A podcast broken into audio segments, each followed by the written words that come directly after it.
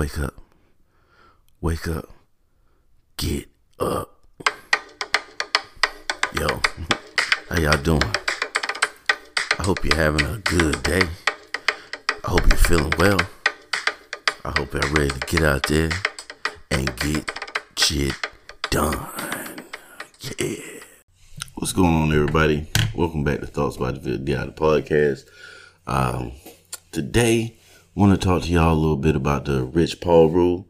This rule that the NCAA has put in that everybody believes is aimed at putting a stop to Rich Paul, who is LeBron James, and who's the other dude? It's Anthony, who just went to go play with Anthony Davis, their agent, and they're trying to put a stop to his momentum is what everybody was saying. But before we get into all that, if you haven't listened to the yesterday's episode where I talked to Hugo Torres from Hugo's Post, he's a freelance writer. He's a realtor. We talked about real estate. We talked about financial education for the children, all types of things. Great episode, great interview. Y'all make sure y'all go check that out. But I want to tell y'all a little story right quick, right? So I'm at the gym yesterday, and I go in, I get me a mile, like a mile and a half in on the treadmill. After that, I'm going to hit arms. Go over to the free weight area, and I grab me some dumbbells. I'm curling it out, right? Hitting some tricep extensions and all that. I'm getting busy. So this dude walks over, and he has on his hoodie. Real lean, real fit dude. He has on his hoodie, and he just kind of walk around looking. I'm like, whatever. So I continue doing my thing. You know, I'm getting busy. I'm making shit heavy up in there. And, but I noticed he didn't pick up any weights. He just kind of found the spot and stood there. So I look, I'm on some spuddy doing, but nevertheless, I keep hitting my workout. But I'm noticing dude's doing nothing. He's just standing there, and it's probably me. It's probably 4 or 5 other guys over there. We all working out, and this dude's just standing around. Now, I'm paying close attention to him because when I'm doing these tricep extensions, I'm laying down on my back, so I'm kind of exposed, and he's standing right over here to the right of me, and he's not doing anything. It's creeping the shit out of me, so I'm like, bro, if this dude tries something, I'm going to take this dude. Because I was doing the extension with like a 20-pounder because the exercise that I'm doing, you don't really need a lot of weight to do it. It's more about the reps, getting that tricep warmed up. But this ain't a fitness podcast, so I'm not going to do into that. But so I'm laying on my back, and dude's just kind of standing there. So I just start looking at him. Yeah, I'm looking at you, buddy. And we hit that lock eye moment. So then he goes over to the to this rack, and he gets this little like 30-pound curl bar, and he walks right up to the mirror. He's like this close to the mirror. It's like this close. And he starts doing some little I don't know what you call this. And he's just standing there looking at himself, smiling. Now, if I was cut up the way he's cut up, I'd probably be looking at myself smiling too, but it was still weird as hell because he hung around for so long doing nothing. And then, so he did that for probably, I want to say 10, 12 reps or something. He puts the junk back down, and he does this little circle around the bench that I'm at. And he goes back this way around to the left around the bench that the guy beside me is at. Comes back around behind me and goes right to the same spot that he was standing in and proceeds to just stand the fuck behind me, creeping me out. So at this point, DeVille D.I. says, I got a decision to make. Either I'm just going to have to deal with this creepy dude hovering over me, or I got to do something. So what's my option? Option one, I be Mr. I need to speak to the manager dude, and I go tell on the guy or something, say, hey, this guy's creeping me out. But that's just kind of weird, ain't it? So I'm like, nah, don't want to do that. So my next option is I'm going to talk to him. So I say, I go up to him. I say, bro, what you doing? And he's just like, smiling at me and shit. So I'm like, you might want to move out of the way, you know? And he was like, yeah. And he just walks off and goes over to, I don't know where the hell he went. I was just glad that he got the hell away from me. But yeah, dude creeped the shit out of me, man. It was horrible. It was a horrible time in the gym. But nevertheless, he was in and out of there. So, boom. I'm glad I don't have to deal with that. I didn't have to deal with that no more. So, what are these rule changes that the NCAA are putting in effect that could possibly aim at Rich Paul? First and foremost, in order for you to speak with or represent any NCAA athletes, you'll need a bachelor's degree, right? Then you'll have to be certified by whatever, I don't know, it's like the MBCA or the NBCA or something like that. You have to be certified by them for 3 years. Then you have to go to Indianapolis, do an in-person interview, and take an in-person test, an exam to prove that you know what you're doing and that you know what you're talking about before you're able to deal with or engage with these players. Now, why would they aim this or at Rich Paul? You're probably wondering. Well, he's a player's agent, I like to say. He is one of the guys I can truly say I feel like is looking out for the players' best interest, not the NCAA's best interest, not the NAACP, not the NCAA, not the NBA's best interest. He's helping the players get what they want and what they need. He's helped LeBron with his trades. He's helped Anthony Davis with his trade, and you know, he is going against the grain, and LeBron commented on it. Matt Barnes commented on it, and who else? I can't remember who else, but they're basically saying that the NCAA is pissed at Rich Paul and that they are afraid of him. So why would they be afraid of him? Let's get into that a little bit. Well, first and foremost, no, let's not even get into why they'd be afraid of him yet. Let's get into how this will affect him. Since they're calling this the Rich Paul rule, how is this going to affect him? So he didn't go to college, number one. So he definitely doesn't have a bachelor's degree. And a bachelor's degree is not something that you could just run out and get. It's going to take you years to get that bachelor's degree. Then he has that certification, and he has to keep that for 3 years, and he has to take the test. So that means for like the next 3 years or more, Rich Paul is not going to be able to represent any of the rookie classes.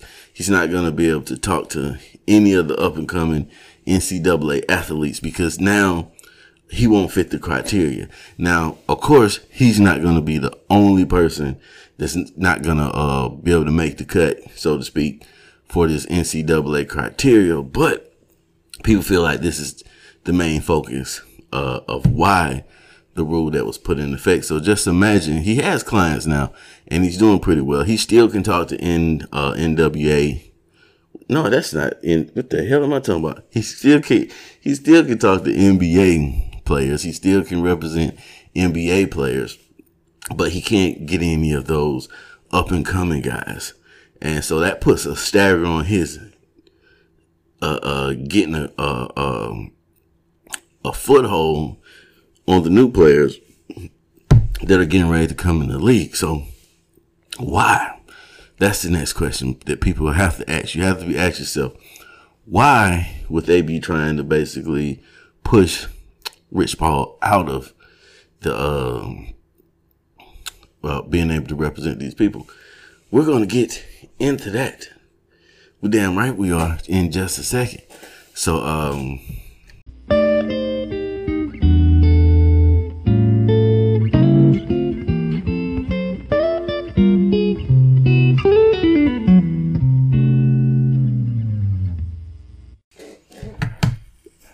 So, Rich Paul represents these big-time players, helping these big-time players make big-time moves, make big-time money. Why would the NCAA not want him to deal with him? Seems like the type of guy that you definitely want your player to be around, because he has that player's best interest in hand, right? David, relax. I'm going to tell you. Think about this. There's a kid named Darius Bailey, right? Rich Paul was able to advise Darius Bailey to skip college. Oh, no, DeVille, we don't want the kids skipping out on the college. Relax. I'm going to explain it to you. What he did was have Darius Bailey, instead of going to college, go to an internship with New Balance.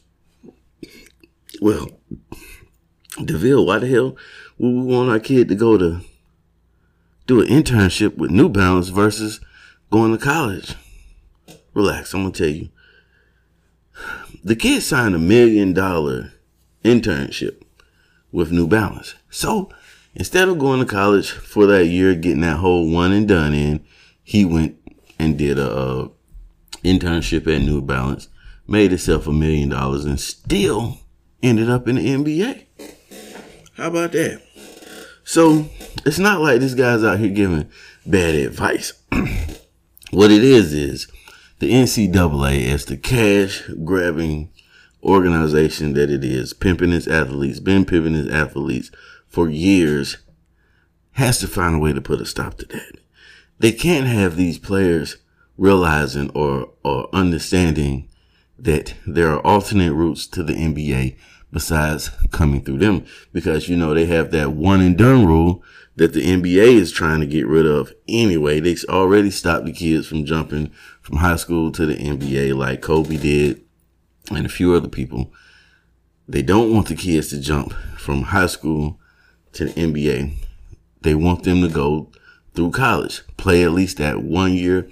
Why? You get those big names, you get that big revenue. If you don't get a Zion Williamson at Duke, Duke is still a beast, but imagine how much traction, how much attention Zion Williamson brought to Duke. Now, you'll have people out there from the Peppermint Committee that's will argue up and down and say, well, Zion benefited from that more than Duke did. No, not at all, because Zion was a beast coming out of high school, and there's no doubt in my mind that he's like, what, 260, 280-something pounds, 6 foot, whatever, jumping out the gym. There's no way you're going to convince me that coming out of high school, that kid was not going to get drafted, and that kid was not going to get drafted high and make a buttload of money, just like, you know, LeBron did. So I'm not buying that. It's that whole, number one, the tradition of control that they want to keep in place so they can keep making those big bucks off of these guys. Like, I saw, it's football, but I was talking to a friend of mine, and he posted up on Facebook a post about the Georgia Notre Dame game. And I was like, what's up, bro? You going? He was like, nah, man, them tickets is like $700. $700, out of which the players get nothing. Of course, there's the argument that they get a free education. But number one, the education ain't free. They're paying for that education with their blood, sweat, and tears. Their bodies are paying for that education. When they come out of college, you know, you banged, you bruised, you dealing with issues that happen to your body that you're going to have to carry around for the rest of your life. So you get out of my face with that bullshit of they're getting a free education. They're definitely paying for that education. But if you really look at the lifestyle of a college athlete, academics come second. The academics come second. First and foremost, you're there. They preach all that academics and family and everything to get you in. But once you're there to do a job. And they make it clearly understood that you're there to do a job. You're there to perform. And at any point where you're not performing or whatever, you're out of there. Those kids get hurt. Those kids, you know, whatever happens to them, Yeah, they're out of there.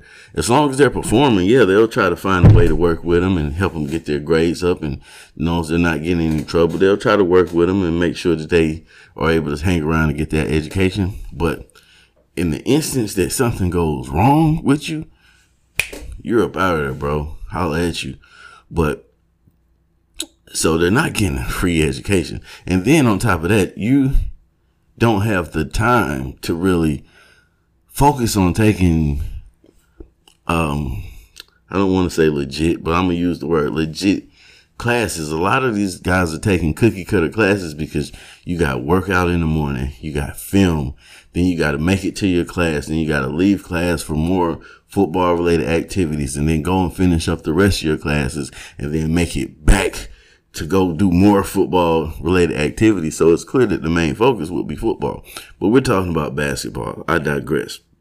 These kids, it's an even slimmer timeline because most of these kids, the ones that are actually going to the league, most of those kids are one and dones. They come, they play a year, they leave. They end up getting their degrees later on. After a couple years in the NBA, they'll go back to school, they'll finish up, they'll get their degree. When they start to thinking about life after football, they go back and they get that degree. So it's not like the education is the most important part of why they're there. And at the end of the day, it's not like the colleges really actually give a damn about these kids getting an education. They give a damn about these kids coming there, performing, filling up seats, so on and so forth. So that's why they don't want somebody like a Chris Paul. Now I'm talking about Chris Paul. What the fuck? Focus, dude.